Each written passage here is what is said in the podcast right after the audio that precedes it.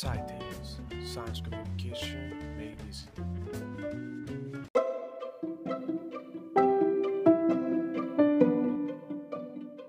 Καλώς ήρθατε στο SciTales, ένα podcast αφιερωμένο στην επιστήμη και στο storytelling. Κάθε επεισόδιο με το δικό του μοναδικό περιεχόμενο θα μας ταξιδέψει σε διάφορες πτυχές της επιστήμης.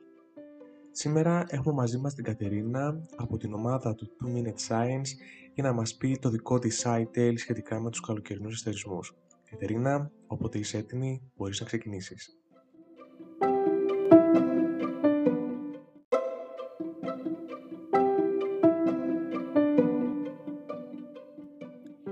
Γεια σε όλες τις ακροάτριες και όλους τους ακροατές. Γεια σου Τάσο, ευχαριστώ πολύ για την πρόσκληση. Είναι τιμή μου που βρίσκομαι εδώ. Ονομάζομαι Κατερίνα, είμαι αστροφυσικός και μέλος της ομάδας του Minute Science. Σήμερα, συνεχίζοντας την ιστορία της ειρήνης για το γαλαξία μας, θα περιηγηθούμε μαζί στον έναστρο καλοκαιρινό ουρανό. Η εξερεύνηση του καλοκαιρινού ουρανού συνδέεται στενά με το καλοκαιρινό τρίγωνο, έναν μεγάλο ευδιάκριτο σχηματισμό, ο οποίος είναι καθαρά σύγχρονη επινόηση. Το τρίγωνο αποτελείται από τους Βέγα, Ντένερ και Αλτάιρ που καθένας είναι ο λαμπρότερος αστέρας ενός από τρεις αστερισμούς. Μπορούμε εύκολα να εντοπίσουμε το τρίγωνο αν προεκτείνουμε μια νοητή γραμμή που ξεκινάει από το εσωτερικό της κουτάλας της Μεγάλης Άρκτου και την πλευρά που πρόσκειται στο χερούλι της. Κάπως έτσι φτάνουμε σε ένα σημείο ανάμεσα στο Βέγα και τον Ντένερ και λίγο πιο κάτω μπορούμε να διακρίνουμε και τον Αλτάιρ. Τα αστέρια του καλοκαιρινού τριγώνου αποτελούν ένα δείγμα της εκπληκτικής ποικιλία των ήλιων που συνθέτουν το γαλαξία μας. Ο Αλτάιρ που βρίσκεται στον αστερισμό του Αετού είναι ένα από τα κοντινότερα αστέρια που μπορούμε να δούμε στον ουρανό, γι' αυτό και τον βλέπουμε τόσο λαμπερό. Απέχει από εμάς μόλις 17 έτη φωτός, έχει μάζα διπλάσια από τον ήλιο και είναι 10 φορές φωτεινότερος.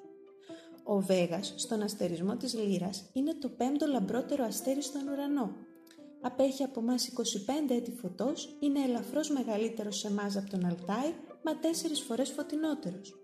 Λόγω της μετάπτωσης του άξονα της γης, πριν από 14.000 χρόνια, ο Βέγας βρισκόταν στη θέση του πολικού αστέρα και θα βρεθεί πάλι σε αυτήν σε 12.000 χρόνια. Τέλος, ο Ντένεπ στην ουρά του αστερισμού του κύκνου είναι από τα πιο μακρινά αστέρια που μπορούμε να δούμε με γυμνό μάτι. Το φως ξεκίνησε το ταξίδι του από εκεί την εποχή των αρχαίων Ελλήνων πριν από 2.500 χρόνια για να φτάσει σε μας σήμερα. Είναι ο μεγαλύτερος από τους τρεις με διαφορά. Είναι υπεργίγαντας. Έχει μάζα 20 φορές μεγαλύτερη από τη μάζα του ήλιου και είναι 200.000 φορές φωτεινότερος από αυτόν. Βέβαια, ο λαμπρότερος αστέρας στο νότιο καλοκαιρινό ουρανό δεν βρίσκεται στο καλοκαιρινό τρίγωνο, αλλά είναι ο Αντάρης που ανήκει στον αστερισμό του Σκορπιού, ο οποίος με τα βίας ξεμητίζει από τον ορίζοντα τα καλοκαιρινά βράδια. Στα ελληνικά Αντάρης σημαίνει αντίζηλος του Άρη και το όνομα αυτό δεν είναι τυχαίο, καθότι μοιάζει εκπληκτικά με τον κόκκινο πλανήτη.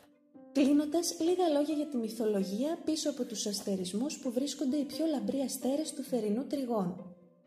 Η λύρα, όπου βρίσκεται ο Βέγας, πήρε το όνομά της από το έγχορδο μουσικό όργανο. Σύμφωνα με την αρχαία ελληνική μυθολογία, ο νεαρός θεός Ερμής δημιούργησε τη λύρα από μεγάλο όστρακο χελώνας, το οποίο το κάλυψε με δέρμα ζώου και κέρατα αντιλόπης. Οι λύρες ταυτίζονταν με τις απολώνιες αρετές της μετριοπάθειας και της ψυχικής ηρεμίας και έτσι έρχονταν σε αντίθεση με τους διονυσιακούς αυλούς που αντιπροσώπευαν την ένταση και τους εορτασμούς.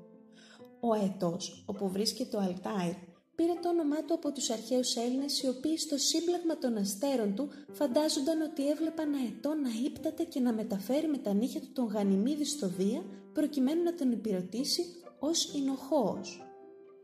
Τέλος, ο κύκλος που βρίσκεται στο Ντένεπ αποτυπώνει έναν ακόμα έρωτα του Δία.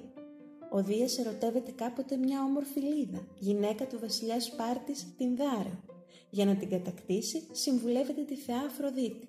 Εκείνη μεταμορφώνει το Δία σε κύκνο, ενώ η ίδια με τη μορφή ενός αετού αρχίζει να τον κυνηγά.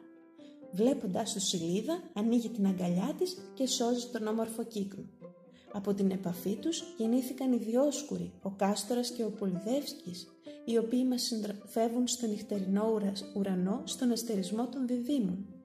Ενώ ο Δίας για να τιμήσει τον κύκνο με τη μορφή του οποίου κατάφερε να κερδίσει την αγκαλιά της Λίδας, τον έκανα αστερισμό.